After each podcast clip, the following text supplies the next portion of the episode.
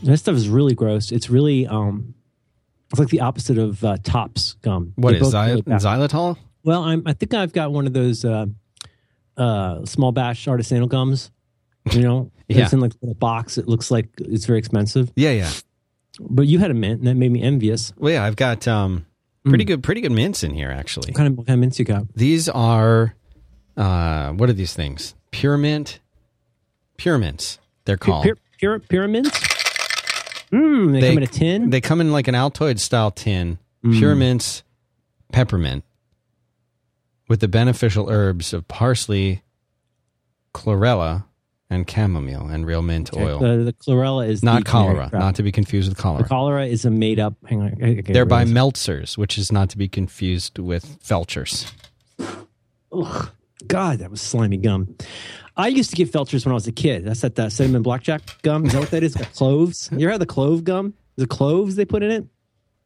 I have not had that. I have not had that. Was it Charleston chews? What was your chew you liked?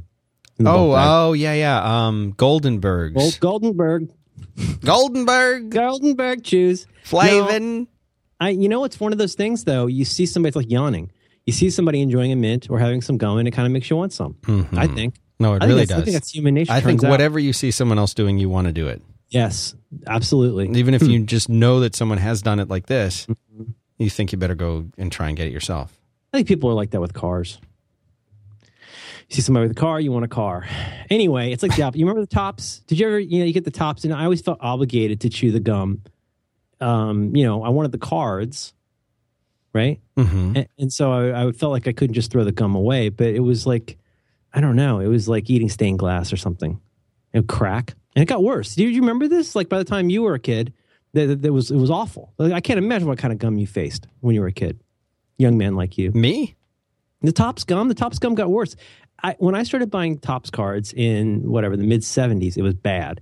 And by the time I'd stopped buying Topps and I'd stopped buying whatever, what did I get? Like wacky packs or whatever. Oh, yeah. Did you eat the gum? You're a careful eater. Not anymore. I don't have gum. No. My teeth are too valuable to me. I didn't believe that when my grandmother would say that, but it's really true. Don't chew gum. It's bad for your teeth. Bad for your teeth. It'll rot your teeth. They'll rot your teeth right out of your head. If you don't like it, go live with your father. This stuff is disgusting. It was disgusting when I bought it. I think it might be like counterfeit gum, like you get from Mexico. Oh. The ping pong. How you doing? Me? Good week? It's all right. Been all right. You seem you've become more equivocal. You're equivocal. You're the one who's it's your show. You're incorrigible. Incorrigible. I respect your. I respect your. Your. Give me my space. Equivity. I'll give you your space. I'll give you a pack of 5 spaces. Still haven't met you. I know. Are you going to get taller? Do you think? I am hopeful every day. I'm using that stuff. Rogaine. That stuff you sent. Oh, the stuff I sent. Yeah. Is that the essential herbs? The oil, the essential oils. Essential oils. When you and the bath salts you sent. Thank you. When you order, say, an American Apparel shirt, what size do you order? You get a medium. Medium. And medium. How tightly does that fit you? Is it tailored? Is it like an English cut? It's Europeans are more slender. You get a European suit. It's fit you a little better. I would say that it is. It looks like a slim fit or slightly tailored, but it's not skin tight or anything. It's not nipple articulating, if you will. If you'll allow it. I'll allow. Have you seen that Spider-Man with the 67 points of articulation? No. Oh, man. Well, you get a good doll, and it's got a lot of articulation. I do like a good doll. Go search for Spider-Man 67 points of articulation. 67 points. Hold on, articulation. Sound it out. Use your words, man. So you see that, and you go look at that. Do you want to put the video in there? Crap. No. But look at him. Look at how articulate he is. If you go and look at that woman that shows all of his poses, you can make all of those poses. There's one of them sort of lounging. Yeah, it looks like he's having a lie down. That's a long day. How did I miss out on this stuff? Well, somebody made him flip the bird. He's got that much articulation that he can do. That is nuts. And this is Peter Parker, right? Yeah, this is Peter Parker. This is really good. No, I got to get thanks because now I got to get this thing. Okay, can I ask you this? How much do you think it costs? $60. I think it's $150. Oh my God. So I looked at it, and even I, who just buys stuff in this vertical all the time, I'll just pick up this hardcover copy of AVX, even though I own all of them. Right. And I said, you know, that's kind of a lot of dough. Points of articulation notwithstanding. My Phoenix and my Dark Phoenix, a lot of articulation. You don't collect Where do you buy this thing? I got a guy. Do you have one of these yet? Spider-Man? Dolls of America? What? I got to tell you, I put it on my wish list, but it's in that price point that makes me a little itchy. That's the kind of thing the wife finds a receipt. $62 I found it for. Okay. Here's the thing. Your wife finds a receipt for a $165 on Amazon. Yes. Wow. All right. So that's in the show notes. Where do they go to find the show notes, Merlin? Dan, people can find show notes for this episode at 5x5.tv/B2W/93. That's B as in boy, 2 as in the number, and W as in women. Mm-hmm. And you've probably had this happen. There are certain receipts we just don't show our people. You know what I mean? It's a Black Ops type operation. Right.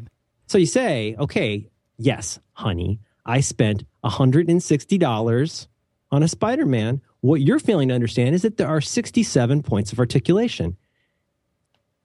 Right? Yeah. And she says, why can't we have better insurance? And I say, look, his feet have like 4 different ways to move. Right. Yeah. I don't know. I wanted to talk about comics. But your week's going okay? You sound good. Did you eat? Yeah, I had a really good paleo-friendly lunch today, actually. Even though they screwed it up the first time, never screwed it up before. In the year and a half, never once made a mistake. When you say they, is that a food vendor or some of your staff? What do you mean when you say staff? Well, like your Rod and your staff, they comfort you, right? Okay. I referred to it as a scepter. Okay. So, no, it has seriously, the point of articulation, or one at least point. It used to. It just doesn't articulate now. I've been swimming. No, I went to the Elevation Burger, which is really, really great. Lettuce, or what do you do? You get a lettuce wrap if you want it, and if you say bacon and mustard, usually you get bacon and mustard. Other times you get, like today, you get bacon and mushrooms. Oh, so a homonym. We were given so many apologies, and we were actually given 2 free hamburgers. So that is how you do right there. That's how you treat a customer. That is nice. My wife's back off the weed. She was back on the weed a little bit, and really? She actually felt bad. She had a tummy ache and she got tired. I'm telling you, I think this thing might be real. Hey, did you see Rob Wolf knows who I am? How weird is that? I mean, first of all, he's so cool. And he was on that episode of the Daily Edition I used to do a long time ago, and he's super cool, and he's like single-handedly responsible for like the health of my whole family. I think it's great that he knows you. Are you hanging out with him now? Working out at the gym? No, I don't work and I don't go out. So, no. My main exercise is hiding receipts. They got the BPA in those. Is that right? Oh, yeah. Remember when everybody said you had to have a Nalgene bottle? Oh, you got to get your Nalgene bottle. And then suddenly you couldn't have a Nalgene bottle anymore. Never heard of either of those things. Yes, you have. It's those stupid bottles with the wide mouth everybody used to carry around looking smug. And then they said they got BPAs. What's a BPA do to you if you get a BPA? It rubs off on you. Kind of like a slender lady. Anyway, I used to go back when I was on the Atkins. I had a, I wish I could find this for you. You know what I do? I do a paleo friendly hot dog. I do a Chicago dog in lettuce. It's pretty good. You know, celery salt. You wouldn't think of putting celery salt on a hot dog, but it turns out celery salt. So you sound good. Thank you. I didn't eat much. We're reading comics this morning. I'm just going to mention. Can I mention this just in passing? What? Okay. Well, can I talk about comics for just a minute? Why are you asking me? It's your show. Okay. You know, we should just skip and talk. Can I ask, do you still want to talk about Florida this week? Yeah, I do. People had a pretty, I mean, they like it, I guess. We didn't even get to talk about the educational system or traffic or anything. It is so funny. I got a story for you about the education system. Oh, brother. See, that is, look at this. It's on my list. Education. It's right here. More, it says a bullet 2 is Moron, Florida. Education, touring Ridgewood Junior High. It's right here on my list. Okay, I'll get past this quickly. I have come to enjoy comic books, especially as my friend John Ryder calls it, the Marvel comics. I read Marvel comics. He just does it to make me angry. And it's a big week. It's a big time right now. The reason I say this is if you have been interested in comics, in Marvel stuff in the past, or if you think you might be again, well, God save you. Hide the receipts. Title, but. I think 67 points of articulation is pretty. That's sticky. Really good. You're not going to top that. Yeah, like not even you. No, thank you. I right now, you know, what was it? DC 52 is that what they called it a few years ago? Where DC rebooted all their big properties. The New 52, I believe. New 52. Sorry, and that was a great jumping on point for folks who had not been keeping up with some of the DC series and some of the DC characters, right. And it was a great jumping off point for many, many people who had long been reading those stories because they felt like a jilted lover. They get tired. Well, you know, exactly. Well, my daughter and I, when she started liking Batman, we went out and got a TPB of like the earliest like detective, what's it called? Big Detective Man. What was that series called? Detective Comics. Detective Comics. It started at the beginning. And, you know, the thing is, that's 1939. And you can certainly jump in at many, many points, but I have experienced this as somebody who's really been enjoying X-Men and Avengers and Deadpool and stuff, but especially X-Men. It's like, you know, I think giant-sized X-Men is a great place to jump in, but even then, you're like, what is happening with these? If you want, it's like if you started watching All My Children or something, you'd be like, who is this man and why is he twins? You know? Yeah. And so my understanding was that DC realized they had. Oh, and so the other thing is in comics, I'm realizing. People keep dying and redying and being born, and then you got the multiverses. It's really extremely confusing because you go out and pick up Age of Apocalypse, read that, and you're like, oh, it was a dream. It's all Bobby Ewing. It actually happened in another universe. It doesn't count. And so supposedly that was a big hit for DC, right? Because they brought life back to all of these characters, these old franchises, and they kind of got a fresh start. Fair? Very fair. And you like that Batman in particular a lot, right?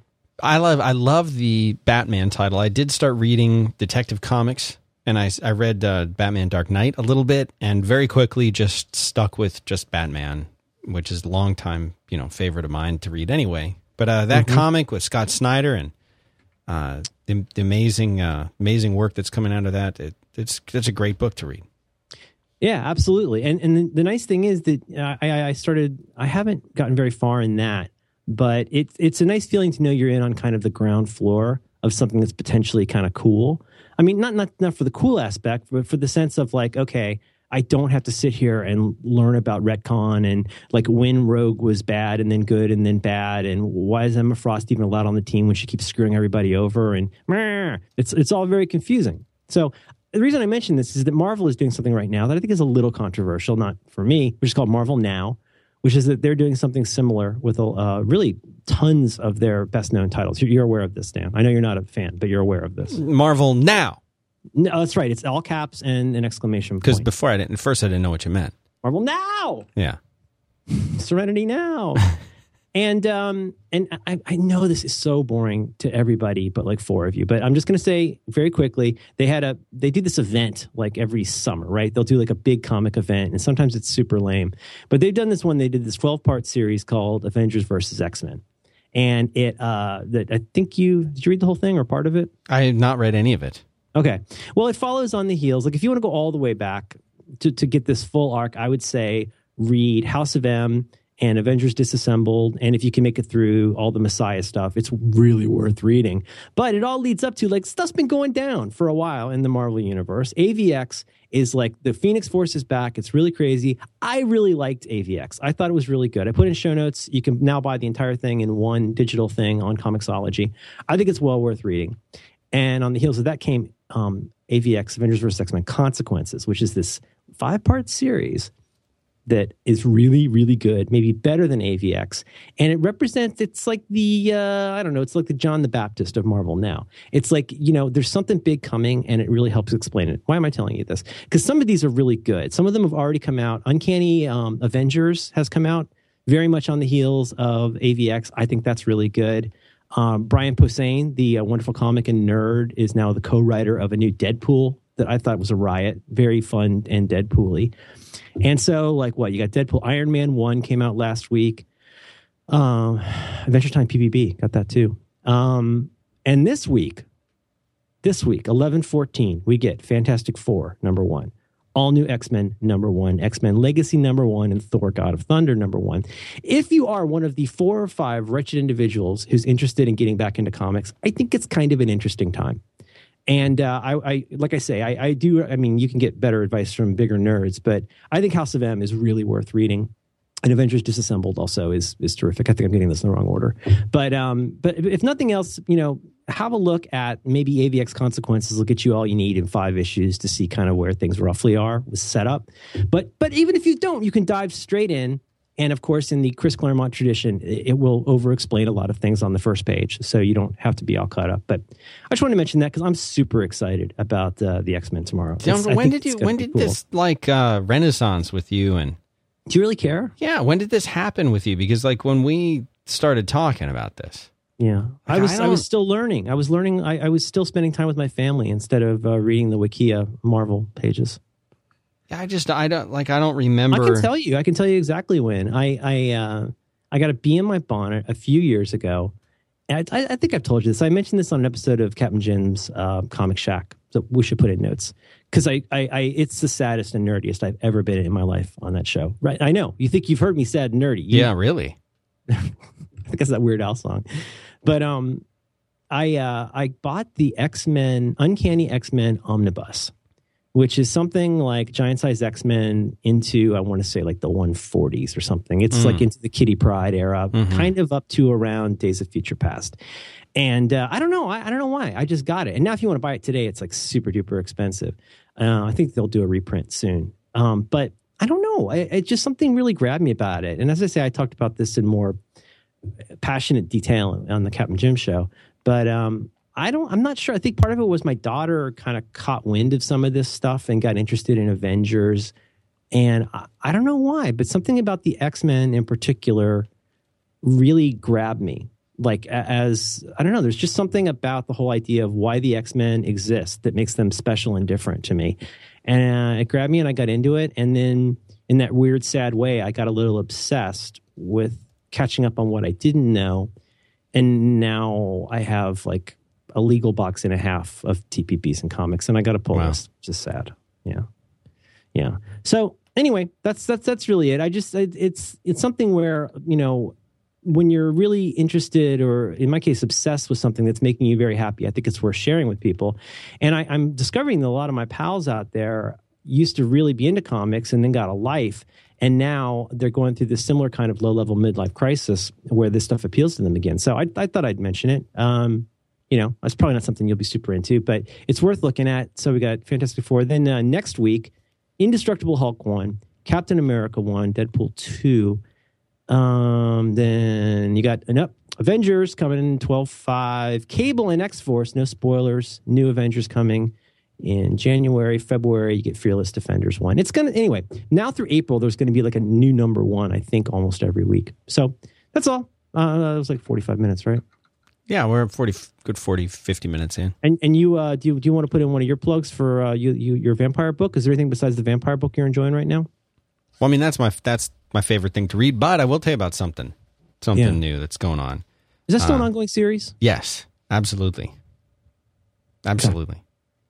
There's a new book that's come out that's put out by Stan Sakai, who I'm sure you know. Stan Sakai. My name sounds familiar. He is the guy that does Usagi Yojimbo, the Samurai Rabbit, which is a very long-running book. I have every issue of that book across all 3 volumes and all the specials, and I even have first appearance in Albedo number 2 in a 9.6 CGC slabbed copy, only about 10 of which exist in the world. That's a 9.6? 9.6. 9.6. 9.6. 9.6. 9. Dot 6. And he is working now on the 47 Ronin book, which is I don't remember if there's going to be 4 or 5 issues of it, But this is to know the story of the 47 Ronin, Merlin, is to know Japan. That sounds really... That's how I know Japan. Is to know the story of 47 Ronin is to know Japan. Is to know Japan. Okay. So go and pick this thing up. I mean, it's only going to cost you a couple bucks for crying out loud. Yeah, I'll do it. And this is great. If you like Stan Sakai, you're going to love this. If you're interested in Japan, you might like it. If you like samurai, you might like it. But this is a new project that's pretty cool that I like. And so there's that. What issue is it at right now? Number one, just started. Just came out last Wednesday. Oh, terrific. Okay, I'm there. Yeah, you're there. And as far as what else I read, I have cut way, way back on what I read. I still read Spider-Man, though I'm a little unhappy about what's supposed to be happening after Spider-Man number 7, the end of the Amazing Spider-Man and the beginning of Superior Spider-Man, and it's not going to be Peter. Is it still Miles? It's not going to be Peter Parker. No, Miles. You're thinking of Miles over in the Ultimate Spider-Man in that separate universe. This is the real Peter Parker Spider-Man. Well, I thought he's not going to be Spider-Man anymore. I thought issue 700 is the last issue of the Amazing Spider-Man. And there will be... Miles is in a different universe? Yeah, they're not in the same universe. But if you want to see the crossover, you can read The Amazing Spider-Men, which is a 5-part miniseries, which I read. And killing me. You're killing me, Marvel. This is why I can't put any kind of investment in Marvel or anything that Marvel does anymore. And the fact that, like the way that I feel about Marvel and Spider-Man is the way that most people felt about George Lucas and Star Wars. They just, please, let my people go. Let my people go. I don't know enough history to say, but I have to wonder if this kind of started with things like something really good, like Days of Future Past, which is a short but really good X-Men storyline from the early 80s. I think it's it's really well done. But isn't that technically an alternate universe? Yeah. All right, so I'll tell you what I read. Okay, sorry. I read Batman. Okay. Which one? Just Batman, the 2011 one. Just Batman. Okay. I'll read Amazing Spider-Man until they kill it. I may or may not read Superior Spider-Man. I don't know. I mean, I'm probably going to buy the freaking thing, but it kills me. I read Usagi Yojimbo. I'm reading this 47 Ronin. And, of course, American Vampire. And there's a sort of a mini-series that they do with American Vampire, which is they'll do these mini-series sometimes. Those are great. Recommend those. I think that's it, man. I mean, once in a while, I'll pick up something else. You walked this path, Dan Benjamin. You've been through this before. I'm going to get this X-Men, though, this new X-Men, see what happens there. See how bad they screw that up. Did you read Consequences yet? Nope. Consequences, Monsequences, as long as I'm rich. I think that's... Well, all I'm saying is that it's a really good lead-in. And I don't know if you read any of the Messiah stuff. I thought the Messiah thing was great. And I've come to like Cable. I never thought I'd like him. How can you like him? He doesn't even have real powers or anything. He's just... He's got something on his eye. Great hero. He took care of Hope. He had a little baby carrier. He had a little X-Men baby Bjorn. You should look at my X-Men vlog. Yeah. He made this little like Juggernaut looking like spacesuit for her to wear so she'd be bulletproof. She considers him her father. Okay. Thor God of Thunder, number 1. I know. I used to love Thor. I don't know. Thor, Thor, something about Thor gets under my skin. I don't know. There's parts of him I like. I like when he's being funny and against character. I like when he's with somebody else, but by himself, I don't know. It's like, can you beat Thor? You can't really beat Thor. It's like Juggernaut. Well, it's like Juggernaut. Like with Juggernaut, Juggernaut just gets stronger and keeps beating your ass until you get his hat off. And you'll eventually get his hat off. I don't know why he doesn't come up with a hat that's harder to get off. Please email Dan. We get it. I told you Cyclops was our Colossus was Juggernaut for a while. I've caught up to that. All right. But he's not a bad Juggernaut, right? Well, he's a Juggernaut. And that was originally Black Tom's brother, right? Was Juggernaut is the original Juggernaut? Is Professor? PC is that to say that? That's probably a little bit ping pong. Hey, can I tell you about something I like? I would love to hear this. Okay, Marvel Now. It's all in notes. Put it all in notes. Do you know about this Shutterstock? I have heard of this. You're apparently doing something creative with this behind the scenes. You know what I'm doing? I am Oh gosh, can time be wasted? I am spending time like playing with the iPad app because it is so fun. Could you tell them a little bit about Shutterstock and their value proposition with regard to Fs and Bs? Wow. Well, if you put it that way, then yes, I suppose I could do that as soon as I find the document here.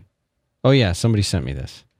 So Shutterstock, this is what you do. You go to Shutterstock.com and you're going to be able to see some of the most amazing images because these guys work with folks who are everywhere. They're all around the world. They have a fully international audience, for a set of photographers. And it's really cool because what these guys do is they work with independent people everywhere. So when you're looking at all of this stuff, you know that these folks are completely, like you're supporting this audience. You're supporting this group of amazing photographers, designers, and this is the cool thing about it. It's not just photographs. They have movies, they have video clips, they have illustrations, they have all kinds of art, they have everything. And if you want, here's the thing, Marlon, they don't nickel and dime you. When you go there and you say, oh, I like this image, I want to use this image, you're downloading one version of that image. You're downloading one thing. You don't have to pay extra for like the high def version of it. You don't have to pay more for the vector version of the illustration. You get it all. And then they have this cool Lightbox stuff, and that's kind of what you're doing. Yeah. I don't know why it's relaxing to me. Adding metadata to media and looking at photos and making light boxes is very relaxing to me. And honestly, the iPad app, the iOS app that you can get for Shutterstock is I think it's really a great piece of work. It's it's even today with so many great iOS apps coming out, it's amazing how often a great site or a great service or solution will have a really middling kind of cobbled together iOS app. Yeah, it's like they don't really, they just want to say they have it. They don't actually want you to use it. Well, and like almost as bad, there's a lot of, well, not a lot, but there have been numerous cases that even we've talked about on here where you get a beautiful application that just doesn't work, where it seems like they were really in different sides of the building. You got these gifted designers over here and you got these other guys over here with their Fortran assemblers. And I don't know what they're putting together. This thing's beautiful. You can make these light boxes. When you log in, it all syncs up. So in show notes, I've already added, try this out though. You can go to Shutterstock, do whatever URL for that, a special one. I think if you just go to Shutterstock. They don't give us a special URL, but they do give us an offer code, as you say. Oh, you got an offer code? Yeah. What's the offer code for Shutterstock? It's back to work 11 because this is the 11th month, as you say, month of 11. Mm-hmm, mm-hmm. You get 30% off any package that you put together here at this thing. I could put together a package. No, I know you could. I went and did a search on. I don't know if I think you can get to this from show notes. You can go in and see. Go do a search on superheroes. Show notes at 5x5.tv/b2w/93. You can see this. This is really cool. People owe it to themselves to go take a look at this. That's pretty neato. And like, you can find all kinds of like, like when they want to like use a song in a commercial and they go to a band, they go to Superchunk and they say, hey, we really want to use, which one was it? Like Cast Iron or one of their songs. And they're like, for British Knights. And they're like, we're not so sure. Well, here's the thing. You can either let us license it or we will come up with something very close. If you need a superhero for this and you don't want to go license it from DC or Marvel. Right. And who does? Cool. They don't need your money. Seriously, they don't. Really? More money? Really? Ugh. Jackals. But anyway, go search for superheroes, and you can see my own Lightbox. And I believe I put this in here. You can see a screen grab for what it looks like on the iPad. My little Lightbox. So anyway, it's a really neat service, and we're happy to have them as sponsors. Very easy to use, very user-friendly, I would say. Oh, and the deal is, these stamps. If you put a superhero on a stamp, I think the whole copyright thing is invalidated. So you can get a Batman on here. Look at that. 39 cents. Boom. Huh. Oh, Comic Sans, really? Oh. Anyway, so that's Shutterstock. Go to Shutterstock.com. Offer code for this month. Is it, was it you say B2W? No, it's just Back to Work 11. Back to Work 11. And check them out. They're really cool. So our thanks to Shutterstock for supporting 5x5 and Back to Work. I was going to talk about the iPad mini, but I don't really care. Oh, we should mention your buddy Moses Cthulhu. He's got a new show coming up. In addition to his Screen Time show, how do you pronounce it? Is it Moses Cthulhu? How do you? It's just pronounced Screen Time. Screen Time. Is that how it's pronounced? Mm-hmm. Okay, did I get the diacritical right? Mm-hmm. How do you say his name for real? How do you say it? Moises Chuyan. He should come up with something simpler. That's I know. I told him to go with like Moses Chu or something. He won't do it. Moses Chu. Mm-hmm. Fuckberg. like the comic Chu, because it's about comics. And everyone can say Moses. Yeah. I think he's going with the as Shmuel is to Samuel. I think he's doing a thing there. It's they call it what do they call it? A syllogism? Is that dirty? I don't know. He's got an upcoming show. What's the name of his upcoming show? Giant Size? Giant Size. And he's got a heck of a lineup for that first one. I don't know when the hell you guys are going to finally put this out, but he interviewed today. I think it comes out today or tomorrow. Oh, awesome. So check that out. We'll put that in notes. He interviewed Brian Posehn and his name's escaping me. The co-author of Deadpool. Deadpool's funny. That president's coming back. He has to kill FDR. Pretty fun. I know. It's not cool to like Deadpool anymore, but I think Deadpool's funny. So we can skip the iPad mini. You don't want to talk about that? Well, I don't really have that much to say. Say what you got to say. Say your piece. I like it. So let's talk about Florida. Yeah, people want to hear this. Yeah, well, they need to hear this, Dan. Last week, starting with S1E1, I think probably within the first 25 minutes of our entire franchise, we were talking about Florida. Because at the time, I was, as I am now, living in San Francisco, having lived here at that point for, 10 or 11 years. You, if memory serves, were still living in Orlando, Florida. That is correct. And we've both had an uneven experience with the state of Florida. Uneven is a very polite way to say it. Yeah, it was brutal. If I'd gone to Florida when I was of retirement age in like 1958, I would have been a happy little retiree. I bet. You sit around, you work in a steel mill, for 40 years. You buy a house, you move to Florida. That's a pretty comfortable life. You get to be warm. Everything's cheap. I think my pissing and moaning about Florida comes out of one empirical fact in the world and then numerous personal failings on my part. It's just that the bioavailable failings of Florida were a perfect fit for my DNA. Like part of it was that it's a really, really, where I lived when I lived there, in my opinion, it was a terrible place to be a young person. Yeah. No, Florida at the time that we were there was just awful. Just the worst. I mean, I'm not saying it's any much better now.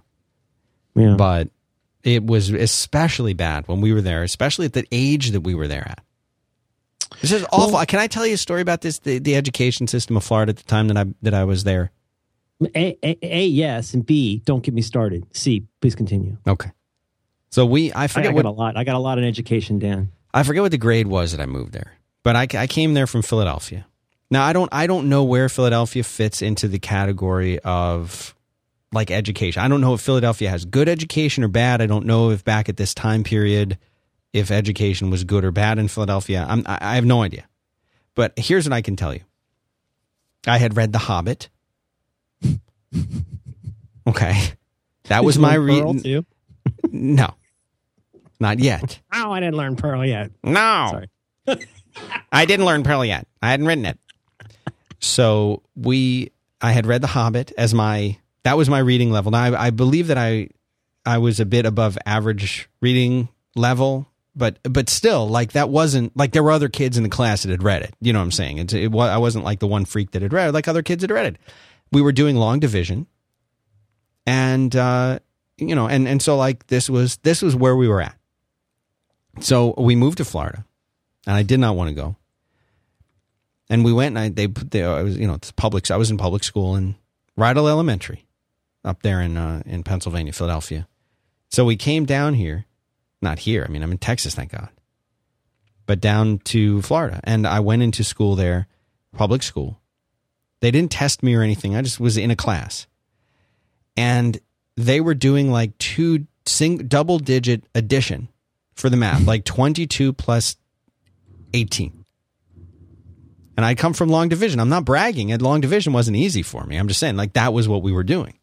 We were doing like, 24 times 58. Like these guys were adding those numbers, and they couldn't do it. They couldn't do it. And then they sat down and reading. And I swear to you, there were kids in my class that could not read. If you've ever heard a kid who's learning to read, struggling to sound out words, I mean, that's what they were doing. And I had read The Hobbit, man. And there were kids that couldn't put together sentences in there, let alone speak Elf. Oh man, yeah. And I came home, and I mean, like, I remember that the teacher up at the front of the class, never forget, she had these really like pursing lips and really like red lipstick, really mean. And I remember like she gave us this like worksheet to do, and it was like, find a noun in this sentence. And I did it like what grade? What grade is this? This is like fifth grade or something. Wow. And so I fill it out. I walk up and give it to her. She's like, "You can't be done." I'm like, "Yeah, I'm done."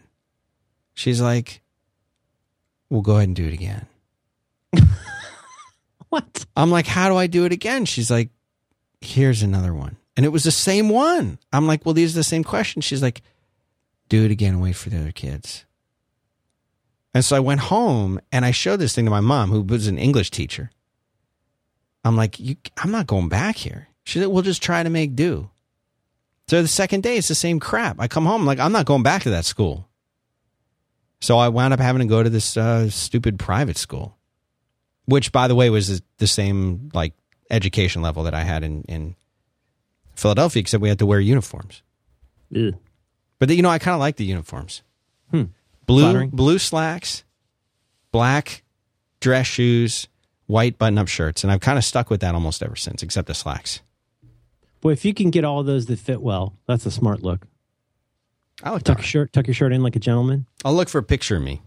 I'd like to see that. I'll look for it. We talked on Roderick on the Line a few weeks ago. I was talking about what I had to wear in military school. And I think I could have done worse. That was in Florida. That was in St. Petersburg. Yeah, you know, I think one thing that's difficult in education in general, and this happens at every level, is it's hard to know what somebody else. And this is, forgive me, anybody who knows anything about education, forgive me for massacring this, but you know, if you really knew that everybody in your group of five people would understand a reference to this particular book, or would be able to multiply these numbers, you can get a lot more accomplished than if, you know, even one of those people just doesn't know what you're talking about. And I wonder if for Florida, I'm trying to be nice.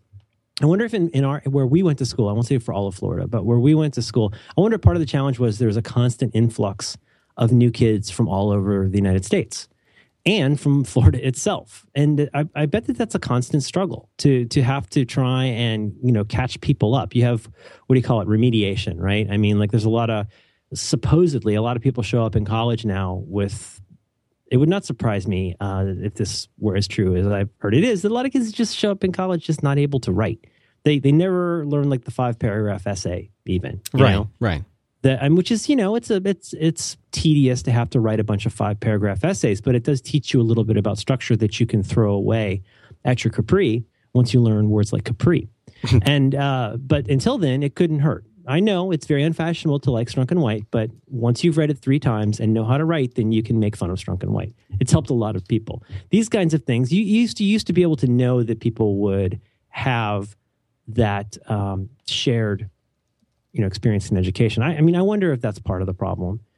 But sometimes it felt like it was more than that. I mean, sometimes it really felt, you know, like right now, my kid's 5, as is yours. And a big part of what she does in school is about being social.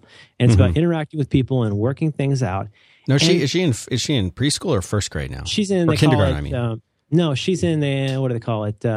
Transitional kindergarten, which is basically she's doing a postdoc in preschool. And it's great. It's a terrific class. There's 10 kids in it. It's fantastic. And I wouldn't trade it for the world. But, you know, I think it's healthy and wholesome and wonderful that a lot of what she does is learning how to interact with people and learning how to, I don't want to say follow orders, but, you know, learning how to stand in line and how to take a turn and how to deal with it when things don't turn out the way you want. That's a big part of being 5 years old and 6 years old and 7 years old and 8 years old is learning how to control your emotions, or at least be able to understand other people's emotions. You know, all these things that really are about dealing with other people.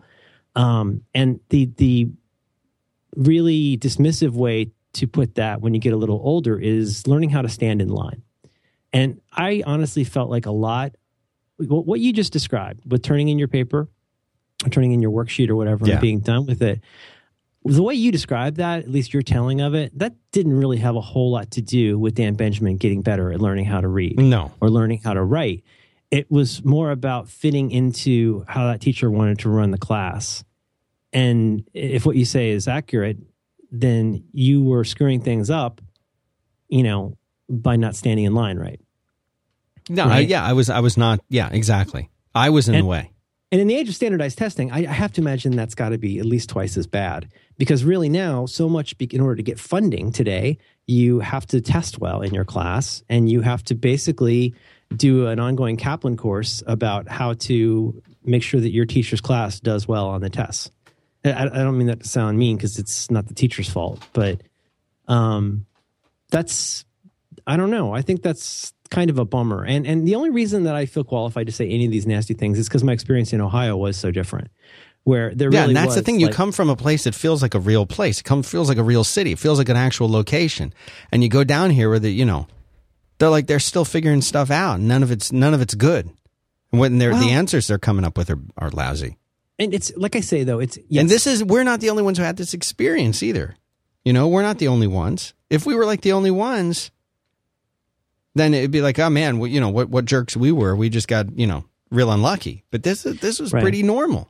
I'm trying to leaven some of this ruthless criticism with a little self-awareness on my part, which is that it's there's a word that we used last week in talking about Florida that I, for better or for worse, cannot get away from, which is isolation. I think it's if my experience in Florida was that there's a lot of isolation, and I felt a lot of isolation. Now that might have been because I moved to Florida when I was 12, and that my home life was pretty weird for a few years. And so but the thing is, everybody who's 12 or 13 feels isolation. One thing to put in show notes: the latest episode of This American Life is about middle school, and I thought it was really, really good, like most of their episodes. But they talked to a I don't know if it's a physician or a researcher, but talking about the kind of stuff that happens to your brain around the time you're 11 or 12. And, in addition to the insanity or whatever, one of the things is that whatever you're really into when you're 11 or 12 tends to be something that will stick with you for a long time. Think about how much stuff about TV.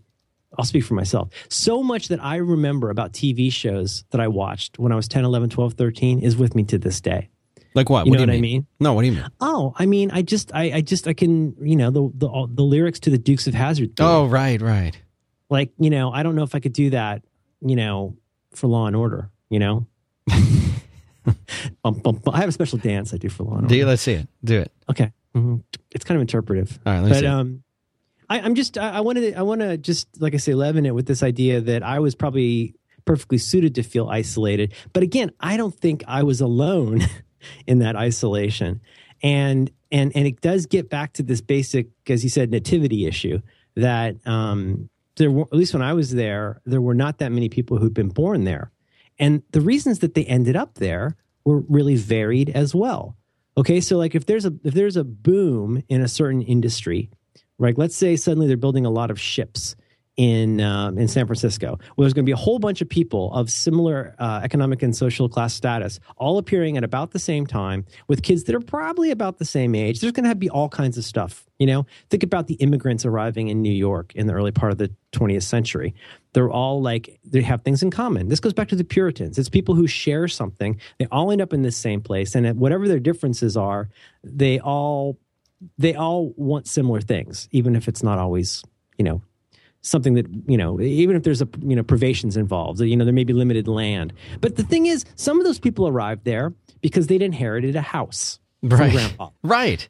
Right. Yeah, they inherited a house and they really didn't like the apartment that they were living in Detroit.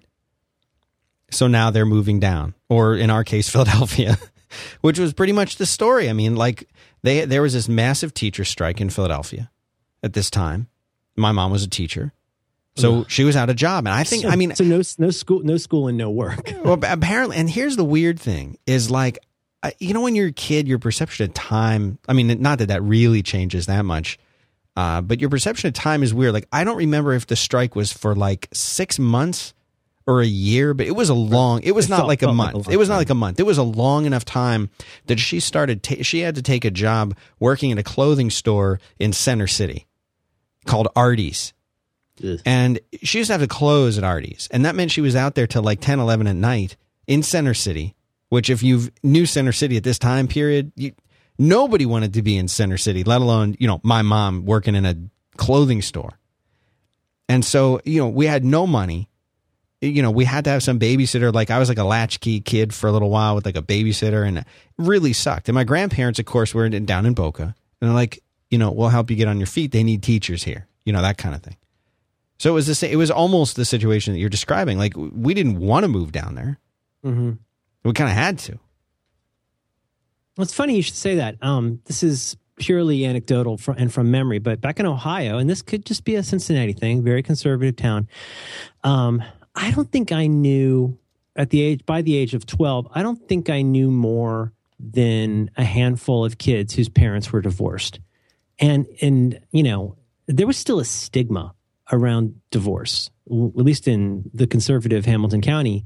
And people just didn't get divorced very much. And of course we were church going people. So, you know, there was a lot less of that at that time. That meant something, but, I did not have many friends. And if your friends were divorced, in my case, if I was, you know, my father passed away, like, you know, you felt a certain like, ooh, they're a little broken because they don't have the normal setup. And I guess what I'm saying is that the vast majority of kids that I knew in 1978 had and lived with two parents. I'm not saying they're happy. Whereas once we moved to Florida, an astonishing number of my friends just lived there with their mom. Yeah. And so Florida, yeah, that's true. And again, right. Florida's cheap. It's like if you want to, it's a, you know, like Alice goes to Arizona to work at Mel's Diner for her starting over. But I think a lot of people moved to Florida to start over in part because it was very inexpensive, yeah. And there were a lot of rentals, and there were a lot of service industry jobs, and you know, it's you know, like I don't know. Sometimes there's a lot to be said for inertia or stasis, where you go somewhere and you're like, oh, I'm just going to be passing through here. Mm-hmm. But then you discover how relatively affordable the rent is, and you adjust your expectations without realizing it. You may have a handful of friends, maybe your car breaks, and like pretty soon that's not nearly as transitional as you expected. Right. And yet you have not made the mental leap to turning that into your home. You have not created a homestead for yourself. You have not gotten a big piece of land that you intend to hand down to your forebears or to your progeny. You know what I mean? You're there, and you're still there. And, you know, in our case, we were still in a rental house, and it was just, I don't know. I mean, that's a personal example, but almost everybody I knew was like that. It was families from the northeast of the U.S., the eastern seaboard, who moved down there for incredibly different reasons. And I don't know. I wonder if that's part of the isolation, though, is that you don't really have that much in common. And there's a lot of churn and a lot of moving. You know what I mean? A lot. And that's the thing, is that it's... Well, we talked about this a little when we were talking about the whole transient thing. Because that attitude becomes pervasive. If you're there, and like I know people now who said, oh yeah, you know, my friend from school, oh, you know, I knew them since we were in third grade together, or first grade, or fifth grade, whatever. Like I didn't know anybody more than a couple of years because they'd move. And they weren't moving across town. They were, oh, we're going to move down from the hill down to the valley. What? No. It was like, oh, we're moving back up. We're moving back to Pennsylvania again. We're moving back to Ohio again. We're moving back to civilization again, wherever. And because of that, like no lasting bonds were ever being formed really by anybody. And I hardly ever remember meeting people who were like native Floridians. Like that was almost, right. We talked about this last time. You know, the only native Floridians have been born there in the last 20 years, 15 years maybe, you know, right. That I knew of. I'm sure there were native Floridians, of course, but I'm saying most of the kids that I knew didn't fit into that category. They fit into the category of, oh, my parents moved here from New York. And I think there's always a certain feeling of superiority is the wrong word, but there was a sort of like a sniffing thing of the natives, people who had been born there, that was really kind of their place. Not nearly as bad as, say, someplace like Hawaii, and for different reasons, but like, yeah, very much a feeling of like we're the... You know, we're the First Nations people of Florida, and then you guys come in here, you know, with your fancy U-Haul trucks and stuff like that. Right, right. But The isolation thing looms large for me because I don't know. I mean, I'm really totally isolated. Totally isolated in that place. You don't think, how much of that do you think was your age, your family status, and all that kind of stuff? Well, I mean, there were people there that loved it. Right. So, or, I mean, like you ask them now if they liked it, and they say, yeah, they liked it. And there's people I know who have stayed there for a long time. So some people liked it. I don't know how much of it had to do with it for you. How much do you think of that was because of your age or your situation? Well, I would say for 5 to 15 years after any event happened, usually it's what I would consider a negative event, I'm perfectly happy to blame the entire world for something that was absolutely not my fault, right? Everything was somebody else's fault. And I was a victim of circumstance who deserved better, right? That's fine for everybody but Merlin. And so as I get older, I sometimes find the ability to unintentionally, like, have enough distance from something to go, well, you know, you really didn't handle that all that well. You could have done a lot better, right? And you meet people every day who handle things better than you did. It's just, even setting aside the fact that I was young and screwed up, it's also just the stark contrast. Mm. So maybe it's an unfair comparison. I mean, if I'd come from Mississippi, no offense to Mississippi, but I mean, the schools might have seemed pretty dynamic. Wow, we've got a media center. You know, like it might have seemed a lot more upscale, right? Yeah. But I mean, even by the time I was graduating from high school, like, I was constantly selling candy. Like I had to be selling, if we wanted to do anything, we had to sell candy to each other. It was like a company store. It was like we were like minors, like coughing and selling each other, you know, breath screens. You know, it was, but like for band, for drama club, for oh God, what was the Rotary Club thing I was in? I forget what it was called, but we were in like junior Rotary. And yeah, we were just constantly, I feel like I was carrying a box of M&Ms for most of my high school career and selling it to other kids who were also selling M&Ms. Did you ever have to do that? No, I know. I mean, I sold candy on my own, but never the way you mean. Oh, you were an independent candy salesman? Yeah. Did I not? I'm sure I told you this story. I don't think you have. All right, so this is at that maybe like second private school I went to. Oh, and the kids change schools all the time there too. So I at the bus stop, they used to have these little. I'm sure I've told you this. There was a Texaco station, and the Texaco station had the candy in it, right? And the candy was like, you were a merchant. You went and did a little bit of markup. I was what you would call a middleman. Mm. And you'd buy the candy for long story short, you buy the candy for 10 cents, and I'd sell it out of my little bag on the playground. I'd sell for 25 cents a piece. This is, this is what you do. This is general consumer philosophy, entrepreneurial middleman. Mm-hmm. I had the stuff people want. They couldn't get it anywhere else. I mark it up a little bit. Everyone's happy. And they shut me down after just a few days. I was making good money too, because after the first day, I spent a whole $1 on candy. I had 10 pieces of candy. I sold them for 25 cents, reinvested in the business. So the next day I came back with quite a bit more candy. I sold it all, reinvested again. And after like third or fourth day, they called me down to the principal's office. I sit down there like, they let us know that you were selling candy out on the playground. Like, yes, I was. You're going to have to stop doing that. Did you try and bribe them? I see. Now the Dan Benjamin of 2012 would have been, listen, let's make you a partner. Let me explain how this is going to work. Yeah. I'm going to leave 10 Goldberg shoes on your desk, right? And I'm going to turn around. Right. Maybe maybe the Goldberg shoes are there. Maybe they're not there. You decide. I'll see you tomorrow. I'm going to go take a nap. If the Goldberg shoes are gone, that's right. I will know that we're in business. Right. It was suggested by someone that we mentioned, Hyman Roth. Yeah. Yeah, I think I mentioned this on a different program, but my friend Phil, at a time when everybody was selling Snickers bars and M&Ms at school, Phil started doing this. He started selling them, but he was selling them for like 40 cents instead of like 50 cents, which seemed weird. But, you know, if you got to get your candy fix at school, you're going to pay a little bit less, right? He's a businessman. And it was never completely clear. Like people say, like, "Well, what are you doing this for? Is this for chorus or football?" Because he played football. He said, "Oh no, it's for the Marshall Fund." And so he would go and he was representing the Marshall Fund. He started hiring people. He had acquired lockers around the school that he could use to store his stock. And eventually, the same thing happened to him. But he had in fact made enough money to buy a Marshall stack. Nice. And that was the Marshall Fund. Love it.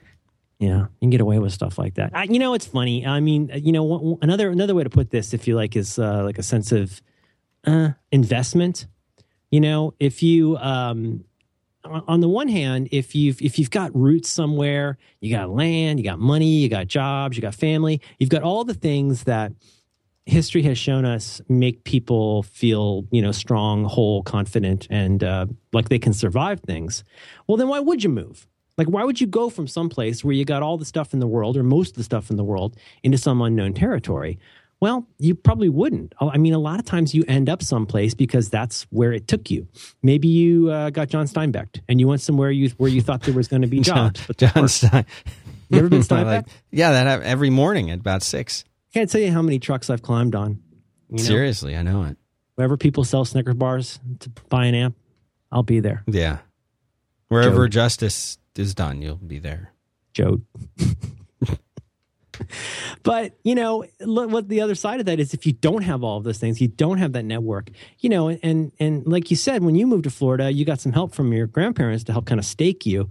Well, if you don't have that, it's going to make you not necessarily, I don't want to say selfish, but it's certainly going to make you cautious, and it's certainly not going to make you spend lavishly on things like, keeping up your lawn, or on, buying large appliances. You're going to be on a really tight budget, and you're going to be, pinching every penny. And it's going to make you, like in my case, it made us very cautious people. We were very cautious about the kinds of things that we did. And I felt that support to be cautious about what I even thought I could do in almost everything I participated in. Again, this is probably because I'm a mess, but if there's anything that I would say about the education system that didn't work out between it and me for whatever reason, it was that the horizons that were shown to me were really easy to get. I felt like I never got that sense of like you could do anything in the world, at least not in a way that really grabbed me. And we've joked before about vocational wheel. I mean, that to me, I guess this is pretty common. This is pretty common all over America, right? Did you have that? Did you ever go through vocational wheel? Did you have that? I don't think so. Is it something I would know if I did? Well, most high schools in, because we talked about this back in our famous episode 7, the one people like. Right. Well, it's worth explaining a little bit, because at least for me in my head, it's emblematic of what I was facing. It's not unusual at a school, especially a comprehensive high school like the one I went to, which was, nominally comprehensive, to have things like wood shop, metal shop, graphic arts, nursing, occupational arts, which is how to be a wife, all of these kinds of classes, because this is an area where you can't count on everybody to, it's not a feeder school for Harvard. Right. Like a lot of these kids are going to go into blue collar jobs. And so on one level, it makes a lot of sense. You could have, agricultural stuff. You could join Future Farmers of America, all that kind of stuff. Nothing bad about any of that, but they even had that in junior high. So like I took graphic arts or drafting and loved it in like 8th grade. But what's funny is I hadn't gone to 7th grade. And in 7th grade, you did something called vocational wheel, which was compulsory.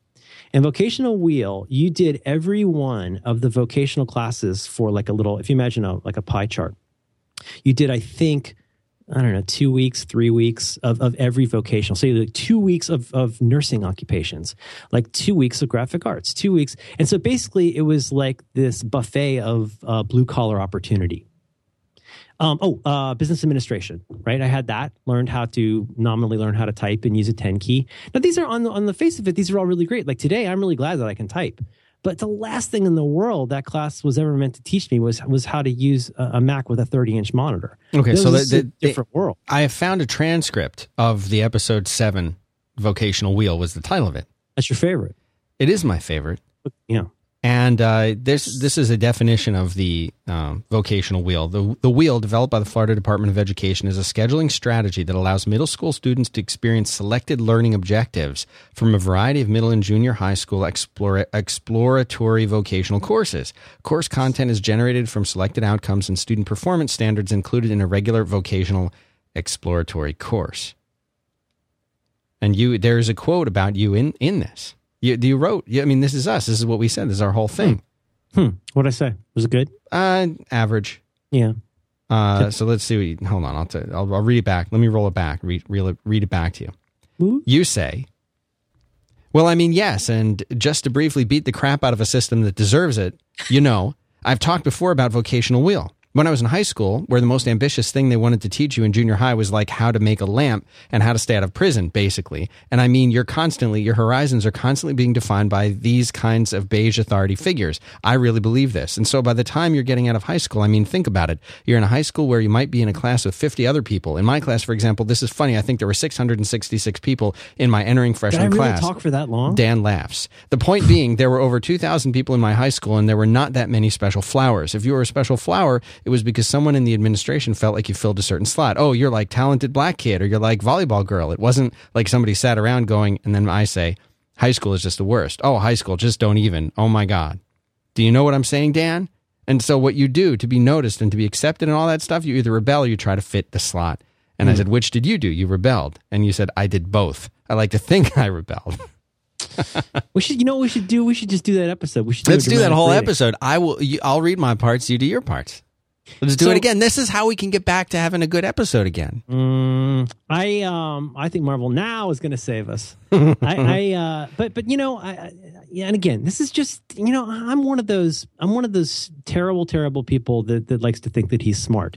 And I got to tell you guys, I really, really, really used to think I was smart. Now I think if I'm lucky, I'm clever on a good day, but I don't actually think I'm that smart. But back then, I really, really, really thought I was smart. And being surrounded by people in corduroy jackets and people who were making metal lamps out of like sheet metal was so dispiriting to me.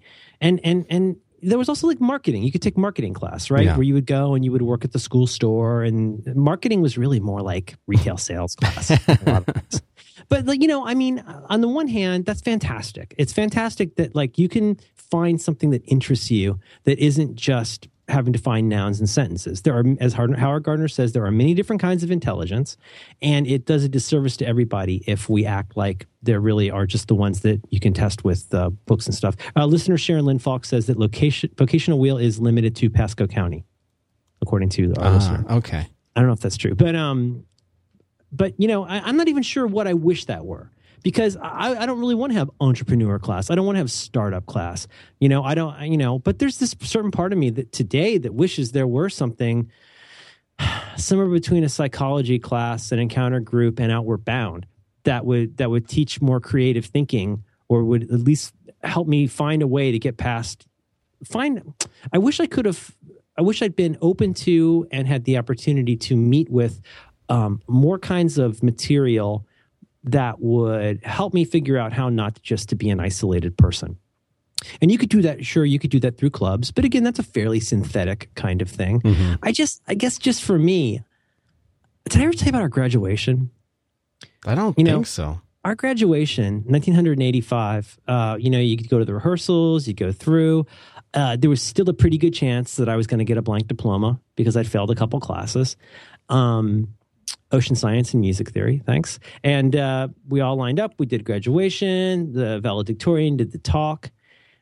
And the very last thing that Richard Pryor, I believe was his name, was anyway, Mr. Pryor. The last thing that Mr. Pryor said to us, he basically said, congratulations. You're now all officially graduates of Gulf Comprehensive High School. And remember, you've been warned, do not throw your caps in the air. Or we're going to make everybody stay in here, and there's going to be problems. Right. Good luck. So it was a really big deal to him. His the biggest thing that he had to share that day was not like go out into the world and do things that would surprise you. It was not things like, I hope I see your name above the fold in the New York Times someday. It was, don't throw your cap in the air. Right. And that is stuck in my craw for I can just see you, the look on, just sort of the look on your, the happy, like, I'm ready to go. I'm ready to go. And then you just, the expression drops and you're like, flashes are popping and the grandma's there and it's so great. I'm graduating because my grandmother's Chico Marx. Right. But, you know, I have never wanted to throw a hat in the air more in my life, because I wanted to put the period on that sentence, and I didn't do it because I was a homemade pussy and I walked out like a gentleman. But to this day, that still bugs me that was the last thing, or that's the last thing I remember hearing as a student in my high school, was an admonition about following the rules. I understand why he did it. The man's got a job to do. Also, he had no chin. But I don't know.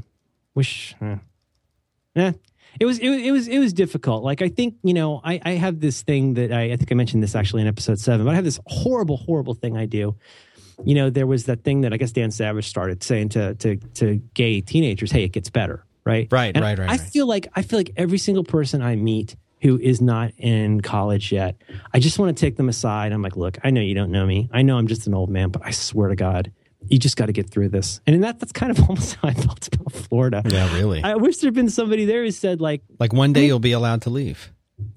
You know, don't throw your hat in the air. You'll get a parole. Are you talking about something you like? Dan, if I wanted to register a domain name today, is there anybody that you suggest for that? I would suggest a little company up north. And they're pretty much up north for everyone, wherever you go. Yeah. Hover.com. They're Canadian. But don't hold that against them. Let me tell you about Hover. You want to get it. You want to get a great domain name, .com, .net, whatever. They do all that. They do the .co. They do .tv. They do everything. You go there, and it's simple. Couldn't be easier. It's a little search box. You just type in the domain that you want, or you type in some words, a keyword. It'll show you what's available. Now, if the domain you want's available, you click the little plus box, you register it. It's yours. You're done.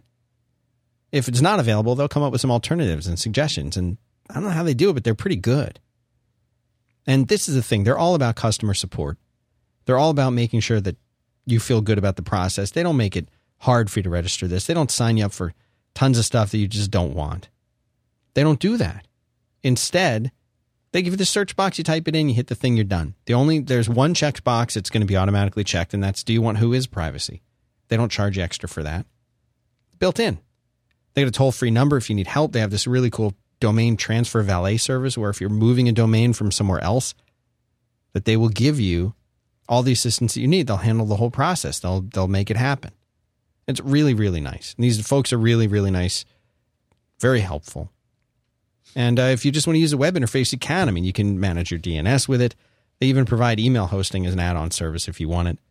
And here's the thing. There's a code. They didn't give us a code, I don't think, for this show. It's just my regular code, which is Dan Sent Me, one word.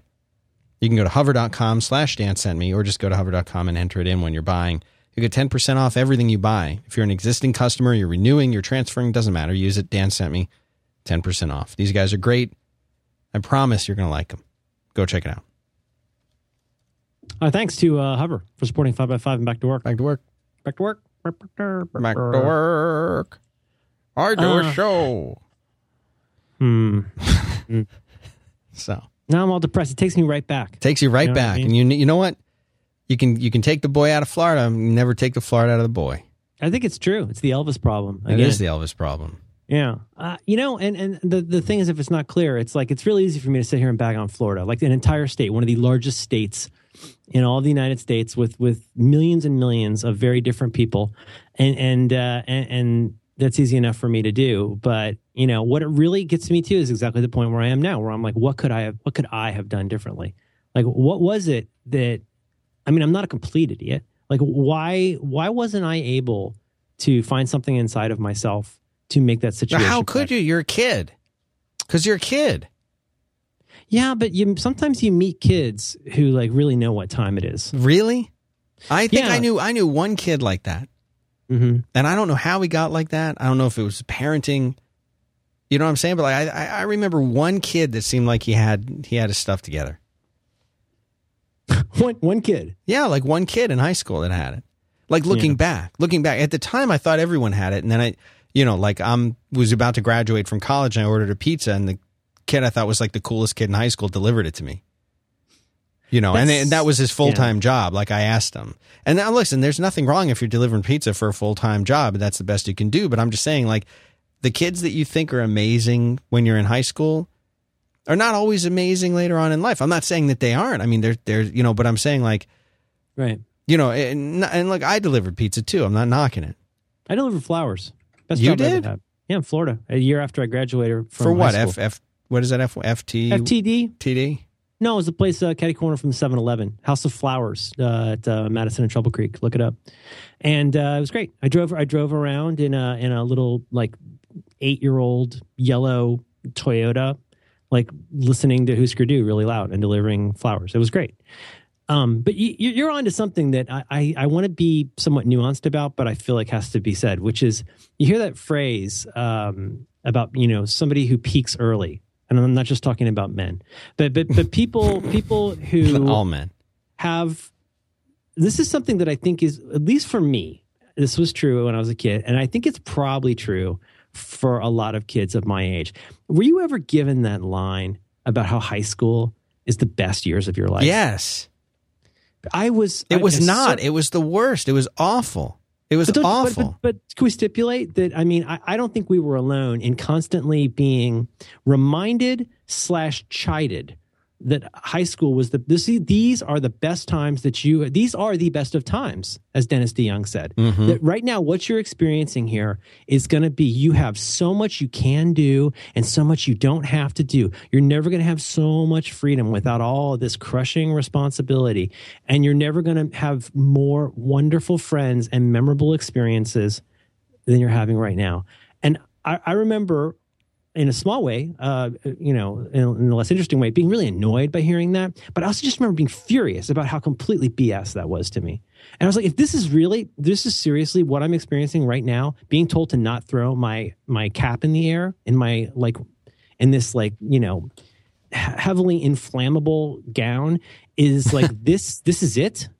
Like I could perish in acetate, and right. that this is going to be the end. Good night, play the Huey Lewis news. Last one out, turn out the lights. No, I mean, that really, and this is not necessarily a Florida thing, but it sure dovetailed with at least my feeling in Florida. And then, so this, I say this, if I'd said this 20 years ago, it would have been said with schadenfreude, but it's not how I mean it today. I think a lot of what was pushed on us in high school was stuff that was pushed on us to essentially make us peak soon, mm-hmm. or really, in essence, peak early. So you go and you do a bunch of football where you potentially get brain damage. You go and do all these cheerleading things that are like, take an extraordinary amount of time. Like with cheerleader and drill team, and those the girls who did that were like, it was a huge time investment. You know, band, at least you learn how to do an instrument. But the weirdest thing was when I finally went to college, I had a year in between. And I remember coming back and having that same feeling you just did with the pizza guy. And I don't mean this in a mean way. No. But all the people who I envied, like so many of the people that I thought, oh my gosh, they were the couple of the year, or the this or the that. And my hand to God, I would see them at the mall, and it looked like they gained a bunch of weight. Ugh. Some of them had grown porno mustaches, nice. Including the men. They're pushing including the men, and they're pushing like 5 kids around. I'm like, well, how did this happen? Right, like it's only been a year. It's been a year, and they're out of school. And like, what happened? And we're in a wife beater already. Kmart. Go to the icing machine, you pick up a kid. But, you know, and I remember thinking, wow, like I wonder if this is going to get better for you, because I think your peak might have been that black and white photo of you as couple of the year. And the part of me that hated high school wanted to, I would laugh at that. But as I stand here today, that just makes me sad, because, I mean, some people never get to have a peak. There were people in high school whose names I don't remember who are out there having undistinguished lives. But well, the weird part is that a lot of the people I went to school with that were nobodies but turned out to be really smart are the ones who are doing really interesting things. And they're like practically survivors. That's putting it melodramatically. But, you know, again, I didn't and so much of this, like, for example, I have to say my drama teacher, there was, of all my high school experiences and the people that I met, there's nobody quite like my drama teacher, who cared so much about her students and was so kind and patient with me and did everything she could to, like, bring out the part of me that was useful and make me aware of the part that was a huge dick. And actually what she wrote in my yearbook, like, was really, it kind of put me back because it was so different from anything else that, like, a teacher would write in there. I don't have it committed to memory, but it was something like, Merlin, you have a very sharp wit. Try to always use it for good. And, like, nobody else said anything like that to me. They said, hey, you acted up a lot in English class or whatever. But, like, she wrote this profound thing about my life in there that I still think about to this day. I can't quote it. It was 1985. But you know, it was, I felt like it was so rare to run into somebody that made us do yoga in class and then let me be the lead in the senior play. Like, I didn't run into a lot of people like that. And it was not where I expected it. It was not in the guidance counselor's office with the guy that told me to join the Air Force because I get free food, hand to God. It was this little short actress lady in Birkenstocks, of all things, who, like, made me think about what kind of person I wanted to be. And, you know, maybe she was just the one that I had the bioavailability to embrace. But I wish I had more of that. And now today I feel like I want to offer that, but I don't always know how. I'm not sure just telling people to move from Florida helps. But did you experience that? Did you run into, like, no, let me just say, it felt like back in Ohio, I ran into that all the time. I was surrounded by people who were trying to do that. But I didn't get that, like, chuck on the shoulder, like, you're going to be okay feeling as much. No, Never. Are we being mean? Are we just being mean? I don't think so. I mean, this is the thing. We got an email from somebody who says, back to work is just about people complaining about things now, so I'm not listening. I'm going to unsubscribe. I'm not going to listen anymore. And you know what you said? What'd I say? You said, I'm sorry to lose you as a listener. I did say that. You know what I said? What? Dan's sorry to lose you as a listener. So, you know, I mean, he's right. We complain. We do. But here's the thing. We've been talking about this for a long time, and I think Florida is hugely responsible, or our experiences in Florida, but I'll say Florida, is hugely responsible for the people that we are today, for better or worse, or both, for better and worse. If I hadn't moved to Florida, who knows? Who knows what things would be like? So it's not that I wish that I hadn't been through it, but gosh, it was miserable. And I wouldn't wish it on anybody. And I don't know that it's better. Like, I you know, a lot of people that we're hearing from on Twitter and wherever are saying, dude, you totally described my childhood, or you described the experience I had. That sounds like Arizona. Like, right. Yeah.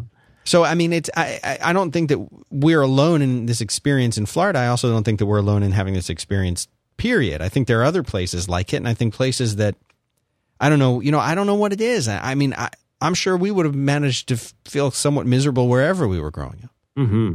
But it was so easy to do in Florida.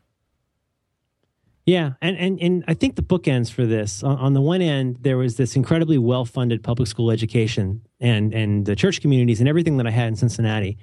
And then on the other end of it, the way that I felt like I came out of that slough of despond was at New College, which was it's still a very unusual school, but there's a lot about New College that's very unconventional. Pretty much almost everything about New College is unconventional. And you know, what did I think I told you this. I had applied to Rollins, you know, and I got a partial scholarship to Rollins to pay for the $2 million a year it cost to go to Rollins. I got into USF. Mm-hmm. But, you know, honestly, at the time I was registered to start at the United Electronics Institute out by the airport. Interesting. In Tampa. Yeah. It was the thing on TV where, like, you go, and it's mainly a place that I can't imagine you doing that. Yeah, the guy came out to our house and sold us on it, and it was coming down to, am I going to join the Marines, or am I going to join the United Electronics Institute? And on my guitar case to this day, I have a United Electronics Institute parking sticker, because I had gotten to the point of they were telling me where to park. And somehow just before my propeller hit the ground, my friend was like, no, really, you have got to apply. Like, I'm at New College and I love it. My dad went to New College. He was the first, my friend Sam Meismer was the first child of a New College alumnus to go to New College. It's only existed since 1964. Yeah. And when I And going there and just visiting there was like, I felt like there's all of these things that I'd never seen before that suddenly came alive. I was surrounded with people who were, my hand to God, 5 times smarter than me. There's a guy walking around in a Def Jam shirt. I'm like, oh my God, what is, you know, he went to that science school in New York. Like, there's just all of these people. There's a guy named Scum, and he's Scum. He goes by Scum. He runs the movie series, and his name is Scum, spelled with a V because he can't afford a vowel. These are the kind of people I'm meeting, and I'm like, this is I have got to be part of this world. Because like I said last week, it was like the Island of Misfit Toys. But like, sure, it's Florida. Sure, it's silly. But on the one hand, yeah, there are certainly always going to be great things to find wherever you go. But for me, it was being in that environment where people asked things of me, expected things of me that I would never in a million years have imagined I could do. It was going to a place where the professors literally didn't care whether you did the work because they could always find somebody else who would do the work. And if you cheated, that's a bummer, but I'm not going to sit here and cry about it. You're going to write your thesis. You're going to get a 4-page evaluation on how you did in school. I could have turned out great if I'd gone to UF. I could have turned out great if I'd gone to UEI. You know, it could have turned out fine, but I feel incredibly fortunate to have found New College because I had already so self-identified as an outsider that I then got to be in a place where almost everybody was not only smarter than me, but more outsider than me. And it really challenged me to do things I never thought were possible. So that's part that when I say that's a bookend, I came from a place where I felt completely nurtured and encouraged. I went through a really tough time once I moved to Florida. But then right there in silly old Florida, I was in this environment where everybody's like, well, we don't really care if you succeed, but all of the tools that you need are here if you can suck it up and figure out how to be smarter than you're acting.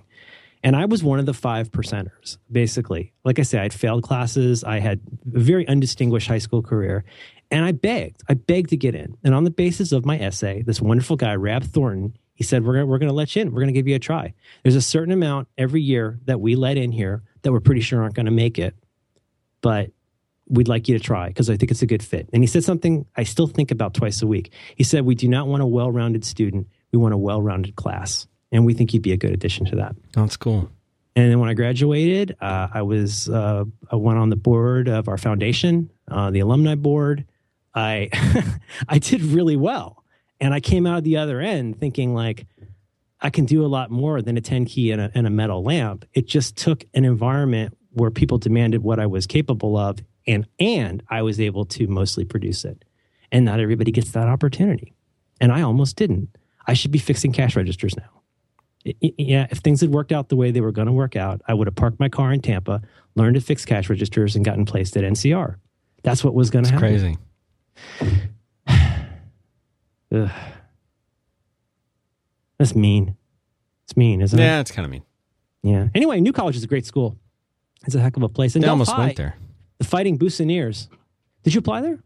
I was applied and was accepted. To New College? Mm-hmm. No kidding. That's awesome. Yeah, wow, but I didn't go.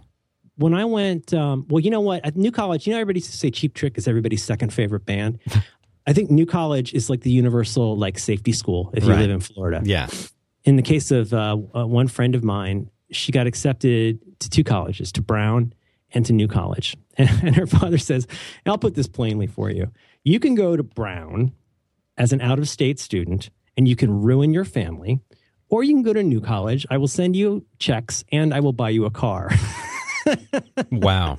Because New College out the door was like $5,000 a year when I went there, including like everything. I mean, it was around $5,000 or $6,000 a year. That's unbelievable. Including like food and everything. Yeah. Yeah, because it's a state school. But I don't know. Whether you're in Florida or like whoever you are, like, you know, if there's some kid in your life who's really goofy, like try to help them find the thing that they're better at than they think.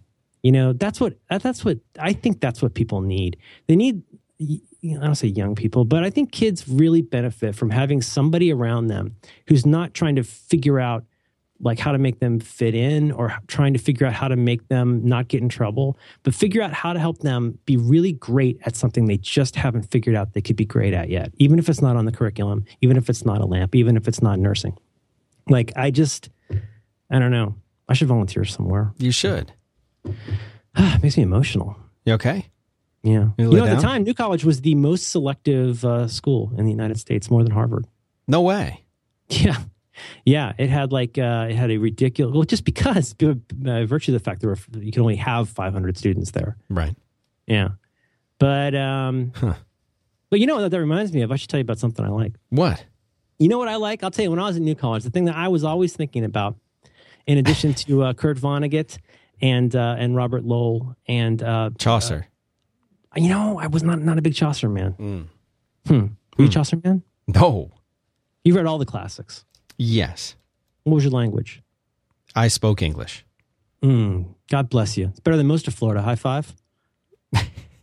I gotta tell you about this thing called Text Expander. You know about this Text Expander? Our friends over at Smile, formerly Smile Software, LLC Enterprises, they make this thing called Text Expander that I would really, I have to imagine almost all of the people who listen to this show already have. Probably. And, I mean, it is the father of English literature. Mm-hmm, absolutely. It's the Shakespeare of the bloop sound.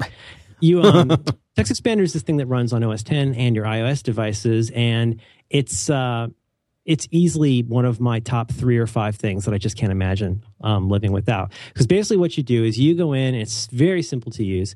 You can take some of their snippets. You can make your own snippets. Well, what is a snippet? A snippet is where you say, when I type these letters, EMG, in my case, go bloop, and then pop in my email address. That's all you got to do. You type those letters, it pops it in. You can do, what are some other examples? My cell, MYCELL. When I type that, bloop, it drops in my phone number. I never have to type those 11 digits again, right? It's all just in there.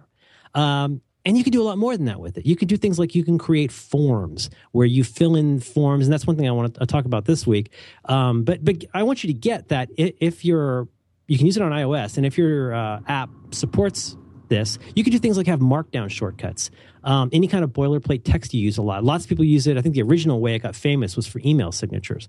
But you can create your own, you know, anytime you type something twice, you know, if you're not the kind of person who goes and creates an alias in your Bash profile, you ought to be the kind of person who goes and creates a snippet in Text Expander. And so this week we want to point you to something really cool that Gene from Smile told us about. Michael Schechter, one of the pretty good productivity guys on the scene these days. Yeah, he makes guitars and. Oh, you're talking about Rudolph Schenker? Custom model guitars. I think you're thinking of Matias Jobs. Oh, okay. Mm-hmm. There's no one like you. He wrote a really good blog post that's in show notes. It was really cool. It's called How to Pitch with Text Expander. I think right. This is cool. Yeah, so like one beef that people have with email templates, for example, is that they're impersonal. People feel like, oh, you know, I'm Leo Tolstoy and I've got to sit here and write this like very special thing in every email. Well, the truth is if 80%, let's say you've got 3 or 4 kinds of responses that represent even 50% of the emails that you write. Like, why would you even repeat any of that boilerplate? You don't have to repeat. And this post, which I think is actually a really good post, he explains how he made a form letter that with fill-in fields that allowed him to get his message across, but then have a personalized area where he could put in his own part. And this is something I've been doing for a while.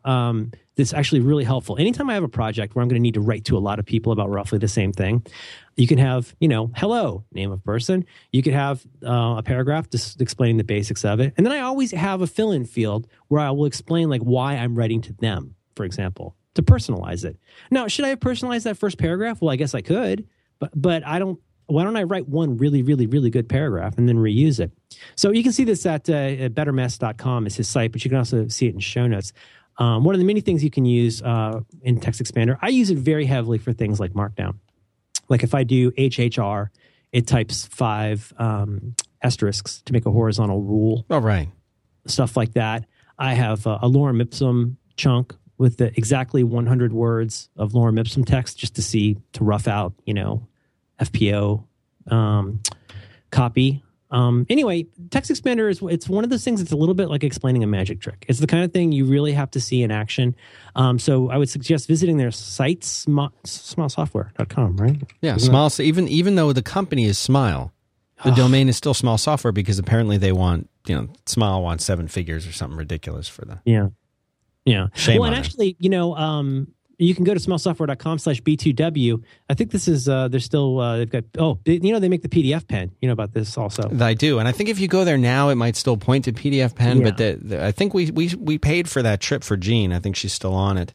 Yeah. That we sent her on the trip. So here's why you should go to smallsoftware.com/BTW is you can see one of those drawings that Jory did that you really like, Dan, where you can see how deep the furrows in my face are. Yeah.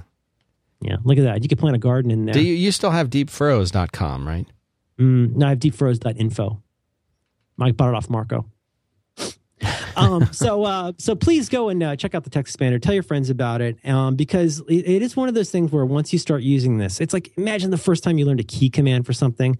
All the time you used to spend going to menu and then edit and then copy and then you learn, Command C. This is like that, except it's across all of your stuff. And you will find yourself gravitating to this. You'll find yourself improving your workflow by getting better at this. And so I really recommend it. And we love these guys. They're great sponsors and they're one of a handful of folks that I've been using this thing for years, and it's great to have them on here. So smallsoftware.com, check out Text Expander, and we're very grateful to Smile for supporting 5x5 and Back to Work. Do you have a bell? I have a Liberty Bell, little Liberty Bell. Is that still in a box? But not, no, but it's at my house. Much like Text Expander, if you get one of these little bells, you're just going to find reasons to use it. I'm telling you, it's one of those things. It becomes, it's like a laugh track or something. It's really nice to have, and it gives you self-esteem. Okay, how do you want to wrap up the Florida arc? I don't think we can. I don't think we can give anyone hope. I don't think it can be wrapped up. What about the snowbirds? Snowbirds are the worst. I don't know what a snowbird is. All right. And it's not a bird. It actually is not a bird. No bird, no snowbird snow. Is usually a retired person who owns property in Florida that sits empty for most of the year. But when it snows up north, they travel down to Florida and they live in Florida with their fancy automobile and they drive really slow because for them, it's all a big vacation now. So that all of the people's lives, all the people who live there all the time, those people now are inconvenienced by the snowbirds. The snowbirds, whose only desire is to just kind of walk out of a store into the main line of foot traffic and just stop. Ugh. Right when they walk out of it, they stop. They do the same thing on the road. They pull out on the road and, where are we going to go? I don't know. Look over. Oh, that building wasn't there last year. And these people are in your way all the time. They're driving slow. And all of a sudden you have 3 or 4 times the amount of traffic on these roads that 9 months out of the year are just fine. And these people just, and there's nothing, it's fine that they're in a position financially that they can afford to have a second home in Florida. Why not enjoy it? In a very large American car. Very white Lincoln town car type thing. But they have a driving style that I first identified in my grandmother, which is, driving slowly. But the thing is, driving slowly is harrowing if you do it in places where you shouldn't be driving. Like through the window of a beauty salon. Yes. Or, through a farmer's market. And my grandmother would do this thing where she pretty much always drove at 15 miles an hour. And that could be into the garage. It could be out of the garage. It could be on the freeway. But she had this incredibly relaxed attitude where she was always going the wrong speed. There are very few places, except maybe, I guess, a school zone, where she would be exactly perfect. She's like that stop clock that's right twice a day. But no, and the snowbirds come down, and, they're as bad as the students. They treat it like a hotel room. It's miserable. Oh, do you remember the stone lawns, the gravel lawns? Did you get those? Oh, not as many. We had a lot of the St. Augustine grass. Tell me about those. In our neighborhood, this was very popular. So if it's too time-consuming... Xeriscaping, they called it.